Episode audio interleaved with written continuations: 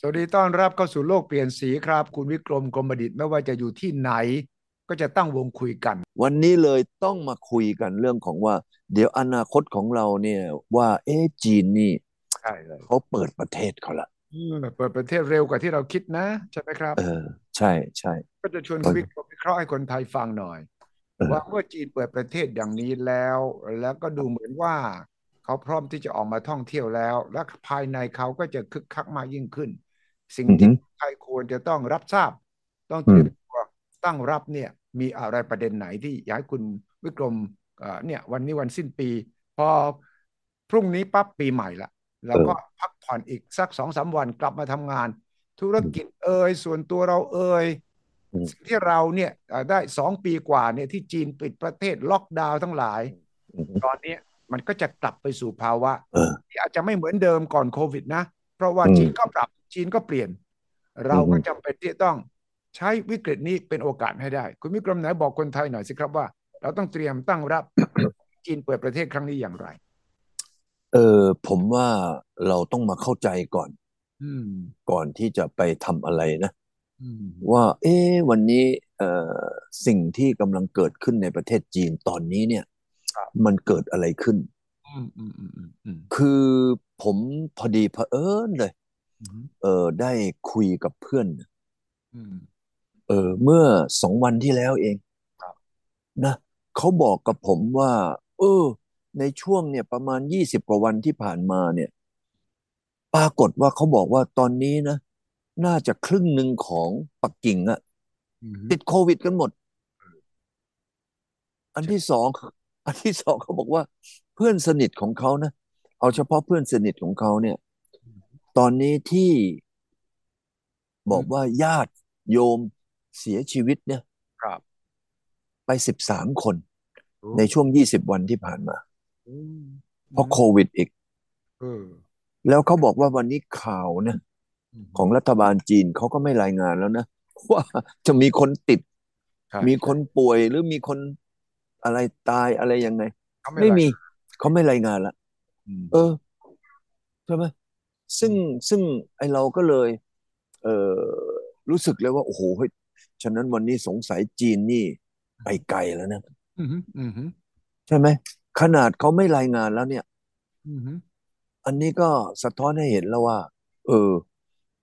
แสดงว่าตัวเลขมันเยอะ คราวนี้ผมไม่ทราบคุณวิชัยมีตัวเลขที่เอ่อ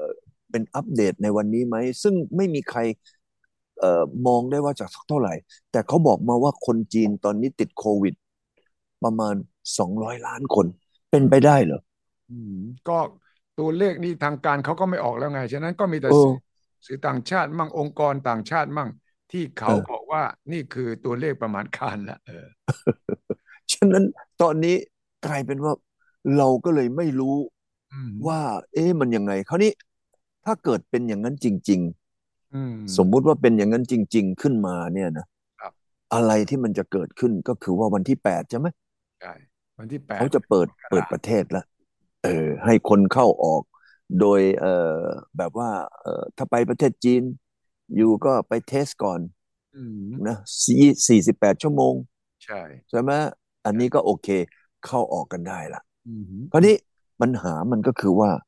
คำถามที่ผมกำลังไม่แน่ใจคุณวิชัย ว่าเอ๊ะจีนเขาเป็นขนาดนั้นเลยเหรอ อืมอืม ถ้าจีนเป็นขนาดนั้นเนี่ย แล้วก็วันนี้ มีบางประเทศเลยนะเขาก็บอกบอกว่า โอ้เฮ้ยถ้าตัวเลข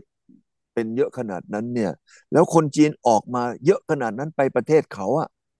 เขาก็ต้องระวังตัวนะ เขาบอก เอ้ย หรือเอานักท่องเที่ยวมาพร้อมกับโควิดด้วยนี่หว่า เออเออใช่เขา เอ ปวด อใช่ไหม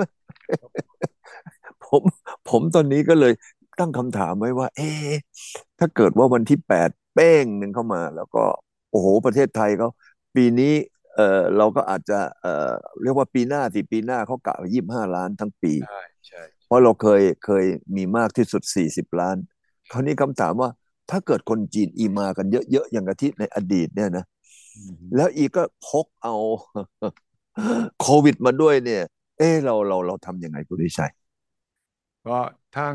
กระทรวงสาธารณสุขของไทยเราก็บอกว่าพร้อม ไม่ต้องตก อื ใจ ม เพราะ อ๋ ว่า อ เอ่อกรมควบคุมโรคบอกว่ามีมาตรการที่จะมี อืม การกรองแล้วก็มีการตรวจ อื ดั ม งนั้นก็ไม่ต้องตกใจ ยิ่งกว่านั้นกระทรวง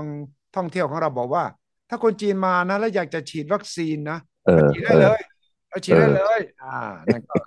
ก็แปลว่าเราพร้อมเราพร้อมแน่นเราอน เราเรานี่ใจปั้มนะ ใช่ใจปั้ม เอ ครับ อเราเรานี่ถือว่าทำไมเอ่ย อือหือ แหม่นี่เรา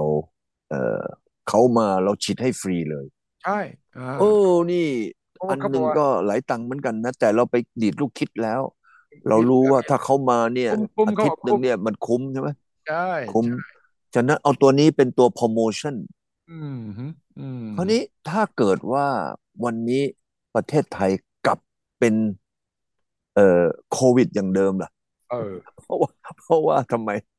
เพราะว่าเราอิมพอร์ตเอ่อนักท่องเที่ยวพร้อมโควิด คราวนี้เป็นสองเด้งเลยใช่ไหม อ่าฮะ เออ อ่า เอออย่างเงี้ยเราจะทำยังไงดีคุณทิชัยว่าเออเรากลายเป็นว่าเกิดมีเอ่อโควิดเพิ่มขึ้นมาอย่างเดิมอะ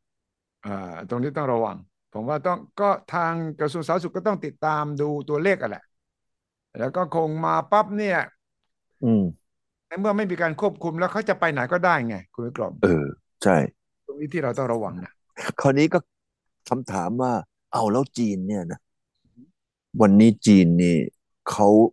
อดรนทนไม่ได้ อืม หลังจากที่อะไรซีโร่โควิดมานาน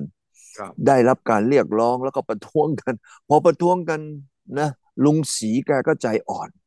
ใช่ ไอ้ยา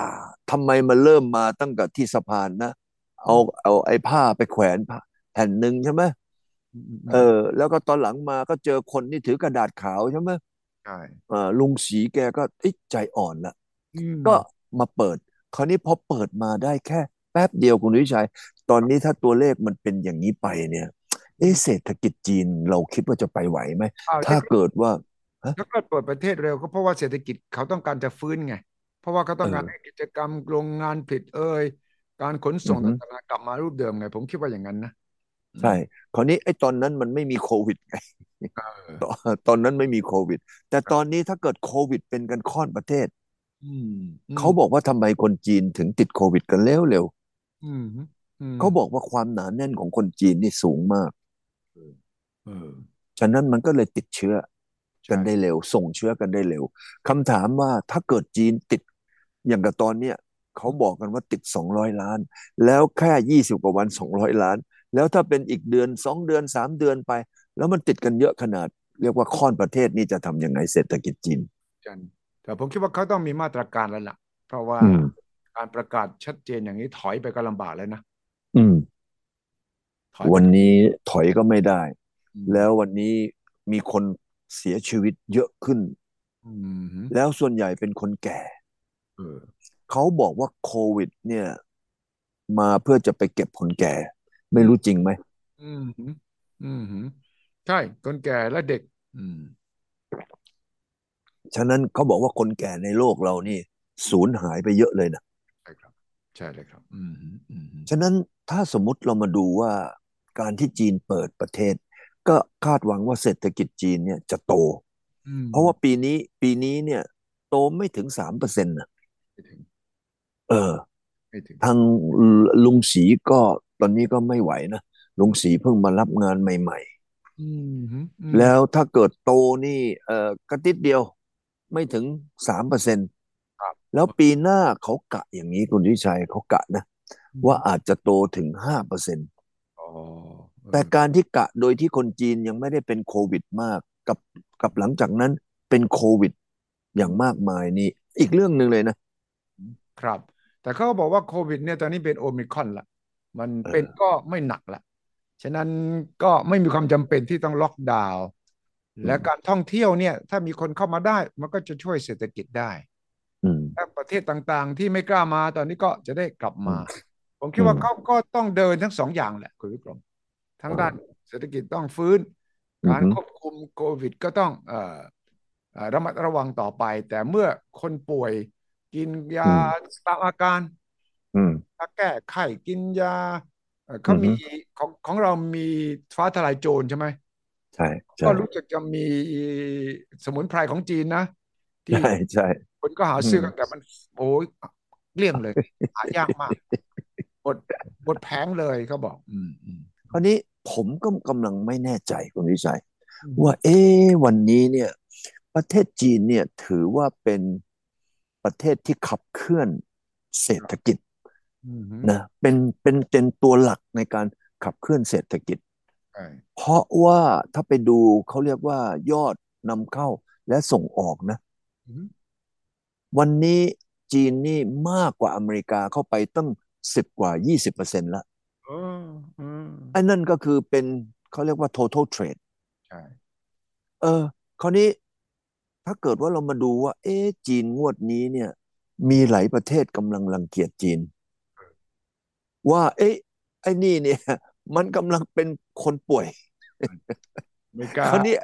เฮ้ยอเมริกา เออ ใช่ แล้วแม้แต่ทั้งยุโรปหลายประเทศนะเขากำลังไปมองว่า เอ้ย ไอ้นี่เป็นตัวจักรในการทำเศรษฐกิจก็จริง แต่อีนี่เป็นคนป่วยนะอัวจะไปทำเซ็งลี่กับอีนี่สงสัยอัวจะต้องระวังหน่อยท่าวนี้ถ้าเป็นอย่างนี้เนี่ย ไอการที่เรากำลังคาดหวังนะ ว่าเออ เนี่ย จีนเขาเอ่อน่าจะมาช่วยเหลือทำธุรกิจ โดยเฉพาะจีนกับอาเซียนเนี่ยเขาบอกว่าตอนนี้ใหญ่กว่าเอ่อจีนกับอเมริกา ใหญ่กว่าจีนกับยุโรปอีก ใช่ กลายเป็นการทำการค้านะที่ใหญ่ที่สุดในโลกของจีน เออ ก็คือจีนกับอาเซียน อืมอืมอืม คราวนี้เราก็คาดหวังแหละว่า เอะถ้าอย่างนี้เราก็ห้อยพี่ไทยไปด้วยใช่ไหม ใช่ เราก็น่าจะได้อานิสงส์ อืมฮึ อานิสงส์จากจีนตอนนี้ที่เห็นเห็นเลยนะ คือวันนี้คนจีนจะต้องออกมาปุ๊บจะต้องมาเที่ยวประเทศไทย ใช่ชอบมาก เขาบอกว่า ชอบ คนจีนมันนี่ออกมาเนี่ยเขาบอกว่าไทยมาเลย์ อืมฮึ แล้วก็สิงคโปร์ อืมฮึอืม เขาจะต้องมา อืม คราวนี้คนจีนมาประเทศไทยเนี่ยเขาบอกว่าวันนี้เขาชอบ อืม ไอ้เอ่อทุเรียนมาก เออใช่ทุเรียนอืมฮึ ทุเรียน คนจีนนี่ผมเห็นคนจีนเขาไปทำทุเรียน เอาทุเรียนไปทำแล้วเนี่ย ผมต้องต้องคารวะเลยว่า ไอ้ทางด้านเกี่ยวกับ R&D จีนเนี่ยในหัวเขาดีมาก ใช่ เขาเขาทำยังไงรู้ไหมเขาเอาทุเรียนเนี่ยนะ อืม เอาไปตุน ผมด้วยเหรอแล้วมันรสชาติมันไม่เปลี่ยนเหรอ คืออย่างนี่แหละผมถึงบอกว่า โอ้โห จิตวิญญาณของคนจีนเนี่ยนะเกี่ยวกับเรื่องของการค้นคว้าและวิจัย อืม อีสุดยอดเลย ไอ้ทุเรียนของเราเนี่ย เรากินมาชาติหนึ่งแล้วเนี่ยนะเราก็กินแค่เอ่อแบบสดๆนะเราอย่างมากก็เอาไปใส่เป็นข้าวเหนียวทุเรียน ตอนหลังมาก็จะทำเป็นอย่างอื่นคนนี้ที่ผมเห็นเขาเป็นคลิปมาเลยนะเออ ใช่ เขาเอาทุเรียนเนี่ยไปตุน ตุน มีใส่กระดูกหมู กระดูกหมูนะ เออ กระดูกหมูใส่ไปแล้วเสร็จแล้วทำไมรู้ไหมที่มันตลกอยู่เรื่องหนึ่งคือว่าเขาเอาทุเรียนเปลือกเนี่ย อ่ะ แกะออกไปแล้วเขาเสียดายเปลือก เออ เพราะเปลือกมันก็ยังมีกลิ่น ใช่ เขาก็เอาไอ้ไอ้แปรงเนี่ยไปขัดเปลือกนะ อ่ะ ไปขัดเอาแปรงเนี่ยแปรงอะไรไปขัดขัดกับน้ำนะขัดให้เกลี้ยงเลยนะแล้วเขาก็เอาไอ้เปลือกทุเรียนที่แกะออกเป็นเปลือกเนี่ยนะเอาไปใส่ ใส่อยู่บนบนบนกระดูกหมูกับทุเรียนตุ๋น เอาฝา เอาฝาให้ไปปิด เอาฝาไปปิด ปิดแล้วเขาทำให้น้ำมันเดือดใช่ไหม โอ้ น้ำมันเดือดเสร็จ น้ำมันเดือดเสร็จแล้วมันก็เดือดเดือดเดือดเดือดขึ้นมา เอามันก็ไปต้มเอาไอ้เปลือกทุเรียนไง เออ เปลือกทุเรียนก็กลายเป็นมีกลิ่นไงเห็นไหมเออ ผม คือไม่ ฮะ เปลืองเลยไม่ทิ้งอะไรเลย ไม่ไม่ทิ้งไม่ทิ้ง นี่ก็คือ ผมก็เลยอยากจะมาบอกว่าเนี่ย คนจีนเนี่ยมาเมืองไทยเนี่ย อีต้องมาศึกษา วิธีต้ม วิธีทำทุเรียน แล้วแล้วแล้วตอนนี้มันเกิดอะไรขึ้นอีกเรื่องหนึ่ง อ่าฮะอ่าฮะ ผมเห็นคนไทยคนหนึ่งเขาไปทำคลิปอยู่ที่เขมร อ่าครับ เขาก็เอ่อนั่งรถเอ่อกระบะไป เออ แล้วก็ผ่าน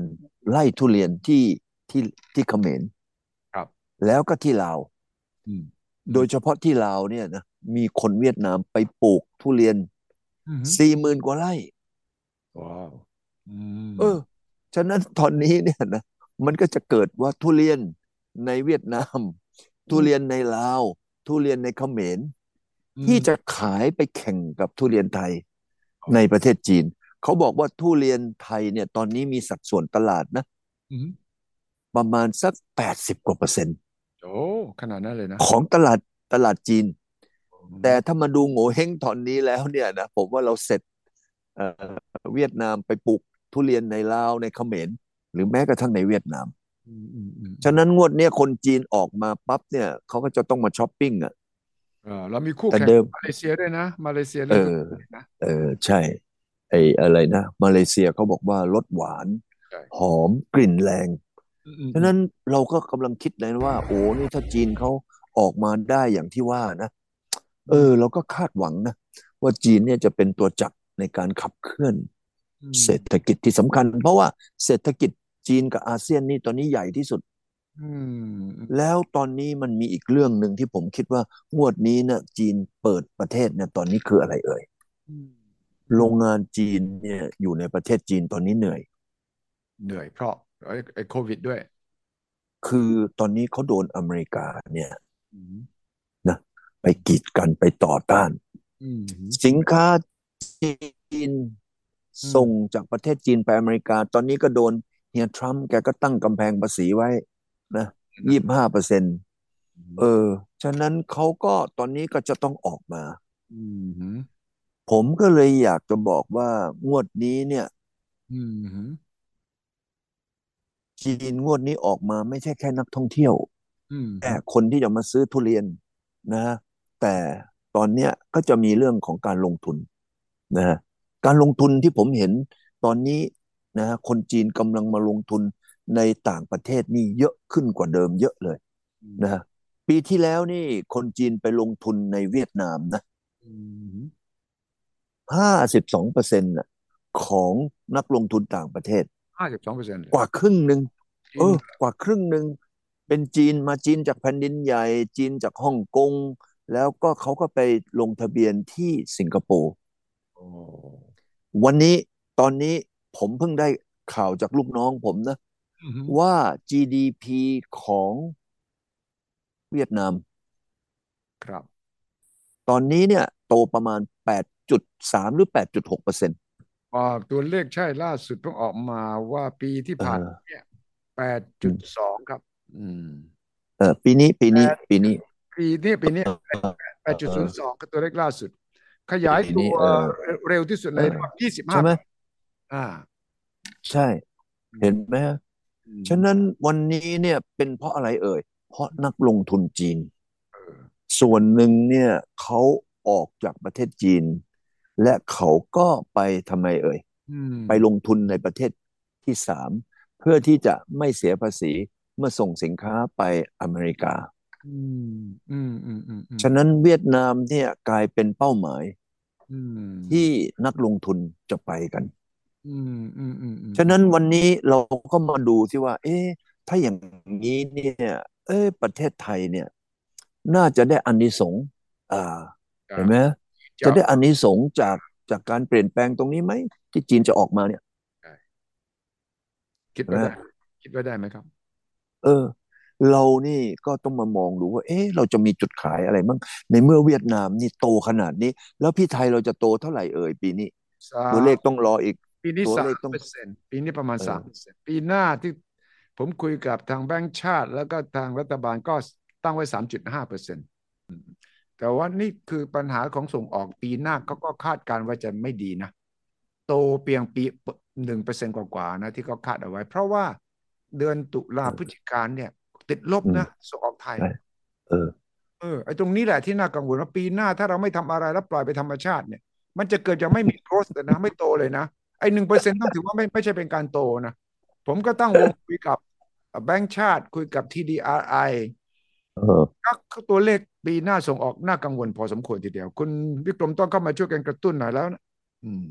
คือวันนี้การถดถอยของเศรษฐกิจโลก อืม นะมันก็ขยายตัว วันนี้ถ้าเกิดว่าไอ้เอ่อยูเครนเนี่ยยืดเยื้อไปอีก อืม หรือบานปลายไปอีกเนี่ยเศรษฐกิจโลกจะเป็นยังไงเอ่ย คุณสุทธิชัย ก็น่ากังวลอ่าพลังงานราคาน้ำมันก็จะไม่ขึ้นดอกเบี้ยก็จะขึ้นนะปีหน้านะ อืม อืม ปีใหม่ที่จะถึงเนี่ยมันจะมีราคาพลังงานยังไม่ลง ดอกเบี้ยขึ้นนะเงินเฟ้อก็ยังไม่ลง และก็การส่งออกสำหรับไทยเราเนี่ย ถ้าการส่งออกมันแย่นะหรือว่ามันไม่โตนะ อืม ว่าพึ่งท่องเที่ยวอย่างเดียวก็ ผมว่าไม่ไม่สามารถที่จะตอบโจทย์ได้นะ เพราะว่าท่องเที่ยวเนี่ยยังเก่งที่สุดที่มีการคาดการณ์20 ล้าน 25 ล้านคนนะแต่ว่า อืม จีนจีนเขาคงไม่ได้ออกมาตูมตามเป็น อืม โอ้ อืม จำนวนเยอะหรอกเขาทยอยออกมาแล้วถ้าเกิดมันมีการแพร่ระบาดสูงเขาจะเบรกอีกก็ได้นะเขาจะบอกชะลอชะลอชะลอเออเราไม่ออกไปประเทศอื่นเขาก็โวยวายละเรากลับมา แล้วก็อย่าเพิ่งหวังนะครับว่าการท่องเที่ยวจะกลับมาเท่ากับระดับก่อนหน้าโควิด แต่เครื่องยนต์ที่สำคัญอีกด้านหนึ่งอีกตัวหนึ่งคือส่งออกถ้ามันหยุด อืม วิ่งอ้าวตรงนี้แหละ ที่คุณวิกรมต้องมาช่วยคิด เพราะเรามีเลือกตั้งนะ แล้วเราก็ไม่รู้ว่าไอ้เลือกตั้งเนี่ย จะทำให้มีรัฐบาลที่จะมาทำงานได้ดีกว่า ที่เราเห็นอยู่ปัจจุบันยังไง ซึ่งทั้งหมดเนี่ย เราก็ตั้งความหวังไว้ใช่ไหมว่าเลือกตั้งจะนำมาซึ่งความเปลี่ยนแปลงในทางที่เป็นบวกใช่ไหมครับ อืม ใช่ ถามว่าทำไมการส่งออกเราเนี่ย ไม่โต อืม ทำไมเวียดนามโตสองดิจิต เออทำไมล่ะ อืม เออ สินค้า ก็ เขา เรา สินค้าเรานี่ก็ไม่ได้ต่างกันเยอะไม่ใช่เหรอ มันก็มีอยู่แค่เรื่องเดียวอะ อืม ที่มันต่างกันก็คือ FDI ไง FDI ก็คือไอ้เงิน นักลงทุน ตรง นักลงทุน อืมอืมอืม เอาเป็นว่าไม่ต้อง FDI หรอก ก็เรียกว่านักการลงทุนดีกว่า อืมอืม การลงทุนเนี่ยของประเทศที่มีการส่งออกเติบโตเนี่ย อื มันคือเป็นการลงทุนในแง่สายการผลิต ครับ อืม แล้วเม็ดเงินนั้นน่ะเป็นเม็ดเงินที่นะฮะเขาได้จากการลงทุนทั้งต่างประเทศและในประเทศ อืม แล้วเมื่อเม็ดเงินอันนั้นมันเกิดขึ้นมาเนี่ยปั๊บมันก็กลายเป็นสายการผลิต ครับ แล้วสายการผลิตเนี่ยมันจะไม่มีฤดู อืม นะอย่างกับการท่องเที่ยวของเรานี่หน้าร้อน หน้ามรสุม อืม นักท่องเที่ยวหาย น้อย อืม แต่การผลิตนี่ไม่เกี่ยวกับโควิดเลยนะ เออ การผลิตในโรงงานผลิตผลิตผลิตไป แล้วก็ควบคุมโควิด คนของเราดี เสร็จแล้วการส่งออกมันก็เติบโต เพราะว่ามันผลิตทุกเดือนไงและที่สำคัญคือถ้าเกิดอุตสาหกรรมที่ไปเน้นไฮเทค อืมฮึอืมฮึ ไปเน้นของที่ทำไมเอ่ย อืม มีมูลค่าสูง ฮึอืมฮึ เห็นไหมฮะไอ้อย่างนั้นมันก็ทำให้มูลค่าการส่งออกของเราดี เอ้ายกตัวอย่างจีน ครั จี บ นทำไมเป็นโรงงานโลก อืมอืม ก็เพราะว่าจีนเขานะมีนโยบาย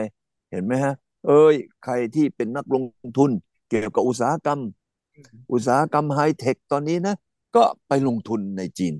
เออ ฉะนั้นการส่งออกของจีนก็โตเอาโตเอา เอ้าอย่างกับตอนนี้ดูอย่างกับเวียดนาม ครับ เวียดนามตอนนี้กลายเป็นประเทศที่ส่งออกมือถือสมาร์ทโฟน ใหญ่อันดับสองรองจาก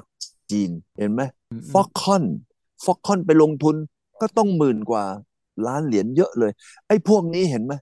อืม เขาไปทำ iPhone iPad เขาไปทำที่เวียดนาม แล้วไอ้พวกเนี้ยมันทำได้ทั้งวันทั้งคืน และมูลค่าสูงเขาก็จะเป็นเน้นพวกนี้ แต่ประเทศเราเนี่ยตั้งแต่ที่ผมนั่งรถมาจากอยุธยาขึ้นมานะ สุพรรณขึ้นมานะ ผมยังไม่เห็นโรงงาน งานไฮเทค มี ไม่ แต่โรงสีข้าว อืมอืมอืม ไม่มีเลยสักโรงหนึ่งคราวนี้ไม่มีเลยสักโรงหนึ่งมูลค่ามันก็ไม่สูงไง อืม ฉะนั้นวันนี้ถ้าประเทศไทยเราต้องการที่จะเติบโตอย่างเข้มแข็งก็คือว่าต้องผลิตทั้งปี 365 วัน และต้องผลิตสินค้าที่มีมูลค่า ต้อง และไม่ส่งผลกระทบต่อสิ่งแวดล้อม อืม คือเราจะไปบอกว่าเออวันนี้ฉันจะเอาอะไรมาผลิตผลิตเพื่อส่งออกไม่ได้ ทั้งหมดไม่ได้ ต้องเน้นอย่าให้มีมลพิษมลภาวะ แล้วมูลค่าต้องสูง แล้วสามารถผลิตได้ 365 วัน อืม ถ้าอย่างนี้เราก็เอาแรงงานของเราใช่ไหมที่เรามีอ่ะเรามีประชากรแรงงานตั้ง 40 กว่าล้านคน จากประชากร 70 ล้านคน เราก็เอาพวกนี้ไปใช้ในทางด้านสายการผลิตที่มีมูลค่าสูง อืม ไอ้อันเนี้ยการส่งออกเราก็จะสูง ประเทศเราเราก็จะมั่นคง ครับ เห็นไหมฮะ ถ้าเราไม่ทำอย่างนี้ เดี๋ยวอีกไม่นานเวียดนามต้องแซงเรา อืม อันเนี้ยแน่นอน ครับอืมฉะนั้น เพราะเขาทำไม เพราะเขามีบริษัทที่มันเป็นไฮเทคอืม ถูกต้อง เห็นไหมไปลงทุน วันนี้ต้องขอบคุณคุณวิกรมมากครับ สวัสดีครับ แล้วก็สวัสดีปีใหม่ สวัสดีปีใหม่ครับ ทุกท่านครับ สวัสดีครับ สวัสดีครับ